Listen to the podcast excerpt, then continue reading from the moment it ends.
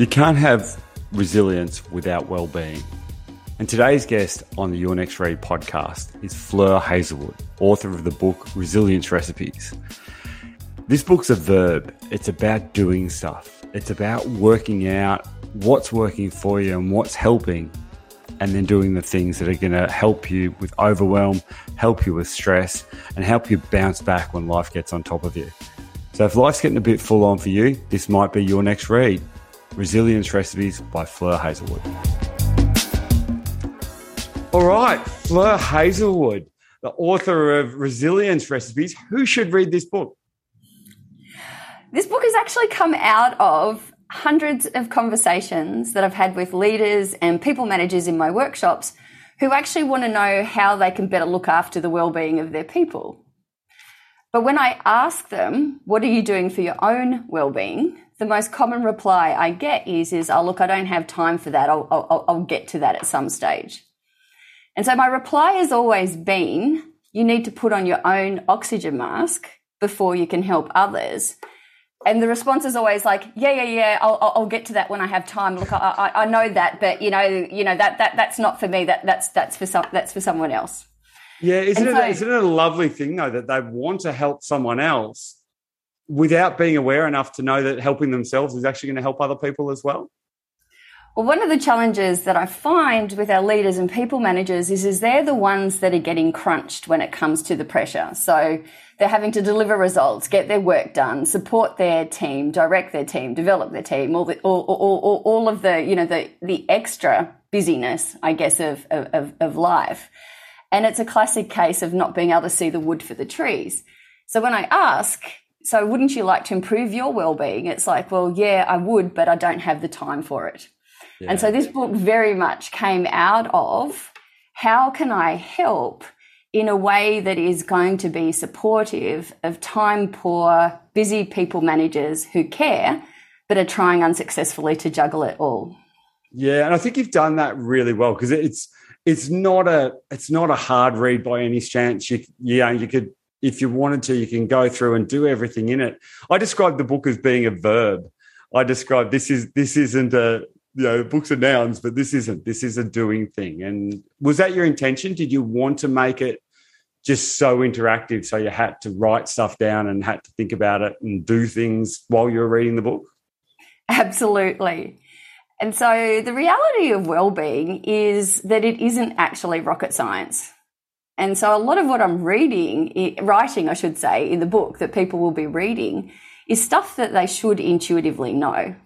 But the reality is, is we're not actually doing it. So spot on. This is very much about uh, how do we make it easy for people to know where to start, what to do, and take action.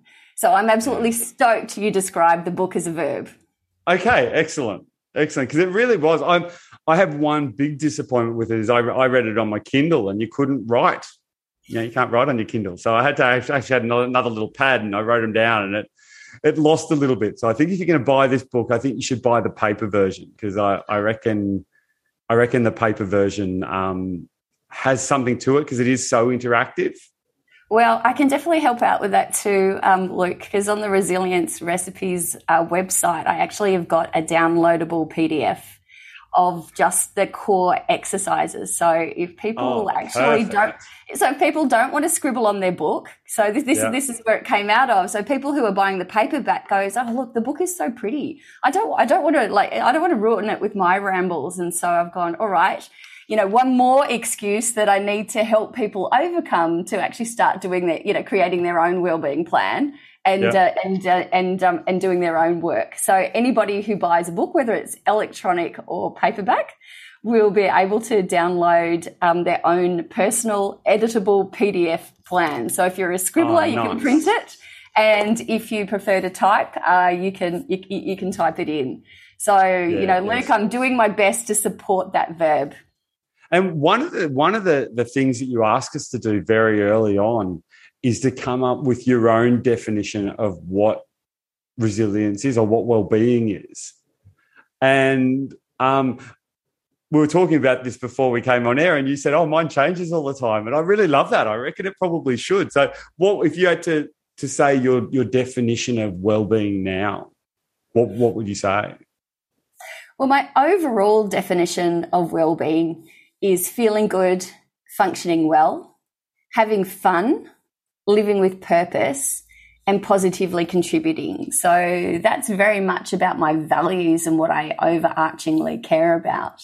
Yeah, what I've noticed coming into this year is that there's been a bit too much work and a little bit less fun. So my current definition of well-being is very much around fun first. One of the things you talk about is you, you have a bucket with rocks and sands and rocks and can you can you take us through that metaphor because I really love the way you you did that in the book. One of the things that most of us are challenged with it's the busy, small tasks and obligations for others that we tend to uh, prioritize or start first or do first. And what happens is we get caught up in this busyness and we kind of like lose sight of what the things are that are important for us. And so the metaphor is a fabulous one. If, um, you know, our life is finite and we have 24 hours in the day and we have X number of days and weeks and, and years in our life. So that there, there is this like level of, of finite to it. It's like, how do we want to be filling up our jar of life? What do we actually want to, to, to be in there? And one of the things that's fabulous about the metaphor is, and why it's important for each of us to work out what our own definition of well-being is, is so that we can make space for the big rocks. And the big rocks are the important things in our life. So our family, our friends, our health, our home, uh, satisfaction and purpose from the work we do, those types of things. And so we need to make sure that those big rocks go in first. Because if we fill our jar with sand first, we're only going to be able to fit one or two rocks. Yeah. The really interesting thing is, is if we put the big rocks in first, You'll be surprised at how much sand will still fit around the rocks. And overall, our jar will expand in terms of the contents if we actually look after ourselves and our well-being and what matters first. Because when we do that, we actually find that we have more energy, more creativity, more innovation, more verve, better relationships. And so, interestingly enough, that finite jar actually is a little bit infinite on the inside when we're filling it with the right things. Yeah, right. I love that. I did. I because so often things like it, it, it might be your health takes a backseat, or you don't see your family as much as you should, or there'll be there'll be some of those really important rocks that you kind of, you know, those things that you lie on the deathbed thinking, I really wish I did that, and they're some of the rocks that actually end up in that in that bucket last, and they you know they sometimes don't even get there at all. Something like health and well-being sometimes doesn't get in there at all. And and you know everyone will think about their family and that's the most important thing. But yet is that the first rock in there? And often it's not. It gets the leftovers. And the thing that's interesting as well um, in a work context we prioritize our team usually over ourselves at home we're prioritizing our family over ourselves when it comes to the the daily everyday things that we need to make sure that we're fit and healthy and happy and, and okay Mums reality- are massively, massively guilty of that, aren't they? Mums do that all the time. They've always, always catering for everyone else before themselves. Absolutely, and um, and I guess in a in a work context, which we don't think about, you know, quite as often as we do in terms of our immediate family, um, we're also finding that you know our leaders and our managers are spread really thinly, trying to make sure that everyone around them is okay. And the reality is, is the wheels fall off us. Ultimately, the wheels will then fall off in the case of, you know, mum, our family, and in the case of, you know, our people managers trying to make it all work, um, their team, their performance and, and their work. And so one of the things I'm quite passionate about, we talk a lot about high performance in a leadership perspective. But the reality is it's not high performance unless it's healthy high performance. And yeah, one of the right. things I'm also trying to do with the book is actually give people, I guess, the permission to prioritize themselves and actually understand that well-being comes first and work comes second. Yeah, okay. Yeah, that it makes perfect sense, doesn't it? But why do you think we have so much issues putting that into practice? What why do you think it is that you know it just seems such a it's just obvious when you say it. And you, you actually say that in the book that a lot of this stuff's common sense and it's obvious. But one of the things I thought you did really well was to help people put put that front and center? And what sort of advice would you give about that? That how would you get people to do that? Well, one of the things I think is um, so interesting when I first started working with leaders and teams around wellbeing and resilience in organizations is I would start off by talking about all the benefits of well-being, you know, why it's mm-hmm. great. And I assumed that, like me, everyone would want more well-being. And the deeper I got into it, in my first couple of workshops, um, I had a, a, group of managers, and this was a, a, a group of um, extremely smart engineers in a construction company. And we took our mid morning break. And I said, okay, so how have you found the session this morning? And I said, well, Flo, we've really enjoyed it and it's great. But we've got everybody in the business here, and shouldn't be kind of like we be working on the business and not this fluffy stuff? And I actually. You're talking to engineers here, so that kind of makes sense. Yeah, but it's kind of interesting because I've spoken to a lot more engineers, uh, smart smart engineers and smart male managers in construction than for for whatever reason, um, I'm, I'm, doing a, a, lot of work help, helping male um, leaders and managers have, have better conversations and actually understand that there is a place for better, positive, well-being related related conversations. And so what I actually realized was the first step wasn't actually selling people on the benefits of well-being. The first step that um, people need to take is around giving themselves permission to prioritize their well-being. And yeah, so a lot of the information in the book is um, evidence based and it comes from some of the behavioral and performance literature. And I start with some pretty strong stats that say if we take care of our well-being first, then our work and results will increase by up to 30%. So we've got close to 10 years worth of research now, and it started um, coming out of Harvard Business um, School that shows that on every metric that counts, our results, our productivity, our creativity, our innovation, our relationships, our work satisfaction, our ability to do better when it comes to sales, our ability to get promoted. For those people who focus on well-being first, they have up to a 30% boost versus those who think that well-being is a reward for doing well at work. And so we've got this real cultural paradigm. Wow, that's a whole kind of, chicken and egg thing, isn't it? Sorry, Luke. That, that's a whole chicken and egg, isn't it? Yeah, absolutely. So we've got this equation in our heads that work comes first. And when we've achieved well and we've got our results, then we deserve well-being. Yeah. And so what I'm encouraging people to do, or not what I, you know, really um, think is a much more helpful frame, is that if we put well-being first, then we'll exponentially improve our work and our performance. Mm. It's a really people don't see that. Like I, I, do very similar stuff in my work as well, and it's a really hard one to try and get them to see it because I is it just a paradigm that we've got it stuck that that's the touchy feely stuff and that comes in last? Is that what's your take on that? Well, we're so busy doing, and this is one of my other things as well. Um, I guess it comes off that you know that that paradigm is that people that are well do well, but the paradigm that we're working in is is we're doing a lot of doing well, but mm. we're not doing a lot of being and being well in that. Yeah, right.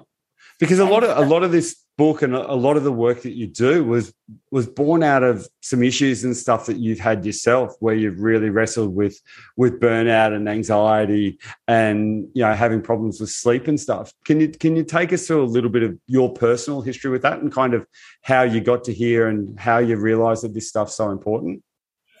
Absolutely and so one of the things, um, you know, people constantly say into my in, in, my workshops, it's like going, "Oh wow, Fleur, you know, you are so good at this resilience stuff. I wish that you know I, you know, was as good as you at this." And my response to it was, "Well, actually, I'm not good at resilience, and I haven't been great at well-being. And what I'm sharing with you is my own journey around doing all the things that I'm talking about, you know, wrong, and then having to having to rebuild." Rebuild, I guess, you know, my life and my work, you know, back, back around that. So I started as a classic type A anxious overachiever on a graduate program for PepsiCo, a large global multinational. So like that old fashioned kind of like career that uh, hopefully we're starting to, to move away, away from. And I set myself the objective that I wanted to become a CEO before I was 40 years. And of course, I overachieved that. And I want to be CEO of Pepsi by the time I'm 40. No, I didn't want to be right. CEO of PepsiCo. I wanted to be CEO of something. Okay. Um, oh, I love that. Great question. No, I, I, I was sort of like on a on, on a high, high high road to self destruction, but it, it, it wasn't quite as global as that. Uh, yeah. That okay. Um, but I was uh, managing a textile organization through the global financial crisis. So when um, I guess for the first time in a long time, businesses really got got rocked, and um, companies were scrambling to work out, you know, how do we survive? How do we navigate this? And at the time, or at that time, and I'm so pleased that the the pendulum has swung swung quite differently with COVID. At the time, the way that organisations dealt with um, dramatic um, shakes in, in, in, business revenue was to basically retrench and, and cut people and cut staff. Yeah. That was a real and, thing in the uh, starting in probably the 80s, wasn't it? That these these very selfish managers decided that the best way to get your bottom line where it is is to is to wreck people's lives, and it's you know, I hope it's changing, but I'm not sure it's changing as quickly as I'd like it to say.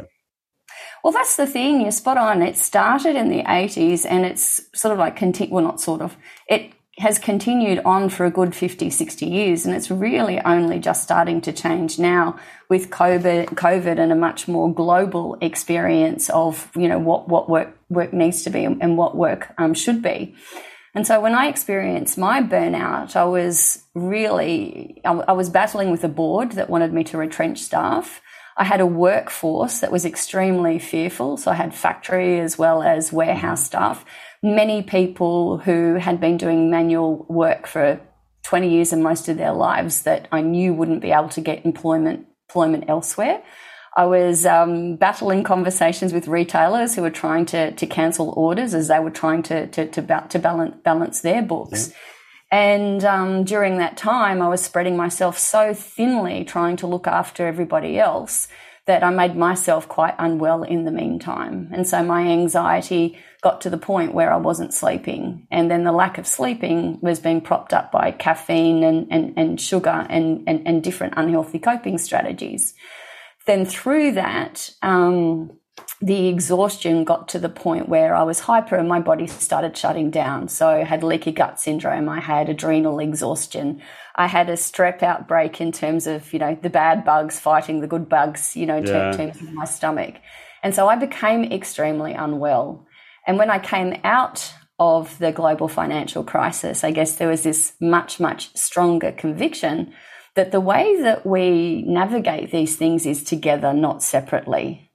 And so my parent organisation was very keen for me to start reducing staff and headcount. I was very keen not to do that.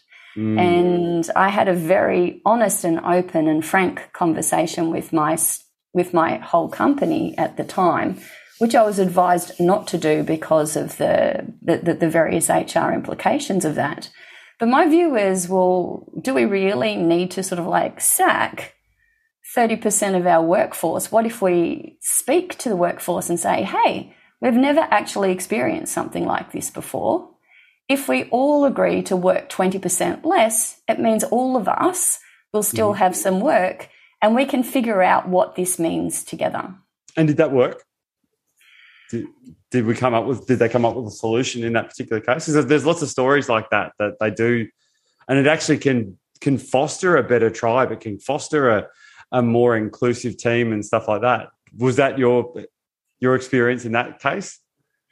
So I was speaking in front of my staff in the canteen in the factory because that was the biggest room that we had. Mm-hmm and I was absolutely petrified. So my voice was really quiet and I was shaking, and everyone's going, We can't hear you. So I ended up having to actually stand on one of the canteen tables. So I was already feeling like quite, quite, quite vulnerable. And here I am, sort of like, you know, standing on a table in this. With know, adrenal exhaustion and all of these medical With adrenal fatigue and, and exhaustion. Stress. And, and, a sea, and a sea of faces, and from what I've been told, an extremely high risk strategy that um, I, I, I wasn't authorized to do. And so right. I gave my, and so I put the plea out there. I said, Hey, you know this business better than I do. You know, we know each other. We are a, a company together. A company is not products. A company is the people that are in the company. And what I need, you know, what I'm asking and what I need from each of you is to commit and sign this piece of paper that says, "Hey, I'm happy to work with you and reduce hours for 20 by 20% for 3 months." And then my commitment back to you is at the end of 3 months we'll assess where we are and we'll talk together about what we'll do next. Sounds like anyway, magnificent leadership. That sounds that sounds it was, fantastic. It was it was absolutely scary, vulnerable leadership at the time, and what made it even more more at that time scary, but also hilarious in hindsight, was um, the spokesperson from the the, the Chinese um, speaking group in the factory came forward after sort of like this minute's worth of silence where everyone was like chatting to themselves and I'm going, oh my goodness, you know, what, what is going on? Feedback, please, mm-hmm. feedback, please. Yeah. And um, stepped forward and said, Fleur, we don't actually understand what you are saying, but we, but we trust you and we know that you care. And if you would like us to sign this paper, we will sign this paper. Oh, wow. That must have made you feel beautiful. Mm. That just must have felt yeah, great. And and then one by one, every single person came up to the table, signed the piece of paper, and looked me in the eye and said, Fleur, if this is what you believe is best for all of us, we trust you. Oh, wow. And I came out of the global financial crisis. I had the smallest business in a large group of companies. So my little business was 20 million. The largest group in the company was 150 million. I came through the GFC with all of my staff and my roles intact. Mm-hmm. We grew our market share even though our sales shrunk and we returned the highest profit and a profit of the whole entire company. And so I have this absolute knowing and commitment and conviction that people that are well do well. Yeah. Nice. And not only do and, they do well, they do better than others. But the irony of that is that you were doing that and did a really good job. Like that's just fantastic leadership. It's yeah, it's awesome. But you were doing it at a time when you weren't very well. you know what I mean? There, there's an irony there that, and the, I guess the beauty of that you've learned those lessons and you've learned how to teach other people those lessons and how to avoid, you know, what happened to you, even though you managed to get through it. And I don't think many people would because let's face it, when you're that stressed, the part of your brain that makes really good decisions isn't really working as well as it should. Leading on from that, or following on from that too, Luke, is that so I came out of that experience making sure that everyone else around me was okay, but I had become quite chronically ill in the process. Mm-hmm. And so I made the decision then to resign and leave the business. It's sort of like, you know, I've taken this business and I've actually left it in better shape than yeah. than than what I inherited it. And I'm feeling good about that. But I need to find a better way to do this because for me, burnout is not an acceptable price for success. Yeah. And so most of the work I've been doing over these last 10 years is, you know, how do, how do we change that? We can be successful and well. Whereas yeah. the current, um, um, the current equation or the current paradigm at the moment is busyness equals burnout or busy or, you know, success equals busyness and burnout. It's almost like the a Russian roulette of burnout, isn't it? I'm just going to go and go and go, and hopefully I don't get the bullet that hurts. Yeah, and, ab- um, absolutely. Where would you take people? So if people are listening to this and think, yeah, I reckon I'm, I can see all the things that you're talking about. Um, where would you go first? What would be the first sort of low hanging fruit, if you like, that you, you have to sort out? Because if you don't sort that out, nothing else is going to work properly. Where, where would be your first port of call to improve your wellness? Well, the absolute first port of call I encourage or invite everyone um, to do is to define what well-being means to you. Because one of the biggest challenges that we have is that we're reliant on company well-being programs or we're reliant on the personal trainer down the road giving us some dietary tips or you mm-hmm. know we're, we're, we're, we're jumping on google and we're getting some quick hacks for exhaustion but the reality is, your quick wins are going to come from actually understanding what's the most important thing to your well-being and then doing something about that. So yeah, you talked right. earlier, Luke, you know, before around how busy mums are. And if we mm-hmm. look at what well-being to a busy mum, or let's say, you know, a new parent with, you know, a brand new baby that's crying through all the night, you know, number one priority for well-being is probably going to be something around getting more sleep and some help around the house. Yeah.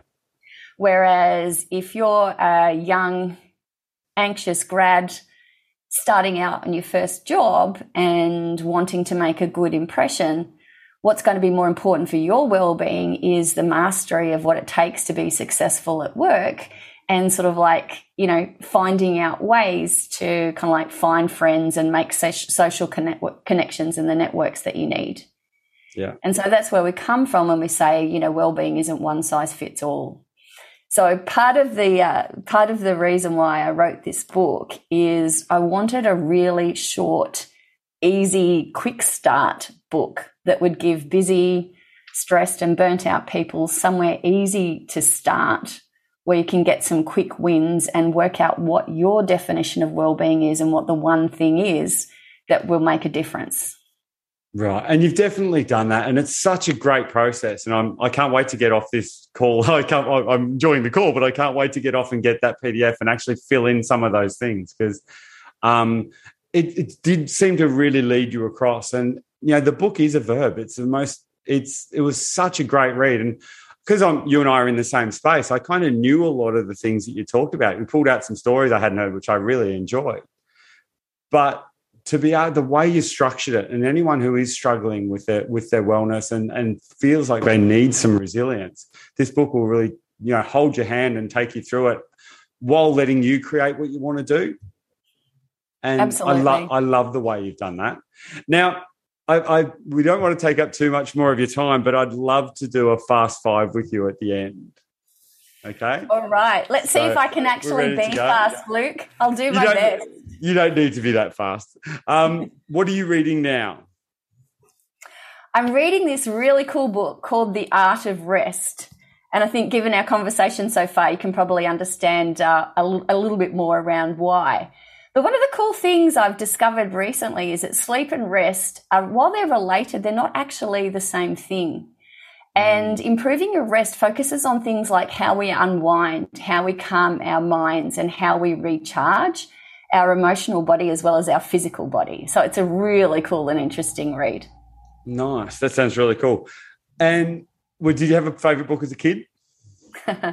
My favorite book when I was um, small was The Magic Faraway Tree. And oh, Enid Blyton? Is that Enid Blyton? Absolutely. Enid Blyton. So it's fun and it's playful and it's kids having adventures and it's yeah. magic. And you would have heard in my definition of well-being that uh, I've been a little bit like low on the fun lately, and that's you know definitely yeah. you know my you know definition of a really fun magical book. Yeah, nice. What's what's a book do you think everyone should read? Um, Eat, Move, Sleep by Tom Rath. I'm not sure if you've right. read that book, um, Luke. I have. But it's very much around how the small, simple tips and changes, or how small, simple tips and um, the baby steps, the one percenters, and the small changes that we make can actually build up to improve our health in big ways. Yeah, it's a great book. It's really cool. Um, and what book had do you think had the most influence on you? Uh, the book that has the most influence on me and is still having the most influence on me is The Art of Living by Thich Nhat Hanh. And okay. he's this amazing Vietnamese. He just passed away recently. Yeah, at yeah. 95 or 96. Yeah. And um, yeah, he's a Vietnamese um, Buddhist um, monk and very much around simple wisdom and lovely stories and visuals to anchor you in how living mindfully will help you to fully experience every moment of every day. Yeah, so nice. for part of my journey has been breaking that cycle of doing and a bit more being. And this has been one of the most beautifully written, simple, um, and I guess, you know, a little bit intuitive as well. You read it and go, oh, yeah, I should be doing this, but I'm not. That just makes sense. Yeah, yeah so right. The Art of Living, it's a beautiful book. Okay. So if we are going to do a, a Fleur Hazelwood autobiography, what would that be called? This is a cool one. What immediately springs to mind is life in progress. Oh, and nice. Really, and a really cool fact that I'm not sure everyone necessarily realizes that every cell in our body is continuously replenishing. And over a period of around seven years, our whole entire body changes over. And life in progress for me is is a bit of a you know play on work in progress. And I think we we kind of like need to frame out this work in progress and make it a life in progress, and step into ourselves and go, you know what, life is what we choose it to be. And I'm very much still on this journey of going, there are so many more cool and fun things to do with life if I get out of my own way. So life I progress. love what you said there. Life life is what you choose it to be and be a little bit deliberate with what you choose. Yeah. Yeah, I love that. Fleur Hazelwood, it's been great talking to you. Resilience Recipes is in, in all bookstores and stuff now. Um, you can get it online through Major Street, and we'll give some details at the end of the show. Thank you for coming on the Your Next Read podcast. And everyone, get out there and get a book that is a verb. Fleur, thanks for coming to see us. Absolute pleasure. Take care. If you'd like to make resilience recipes by Fleur Hazelwood, your next read, go to majorstreet.com.au and use the code YNR to get your discount. I'm Luke Mathers, and you've been listening to Your Next Read. See you next time.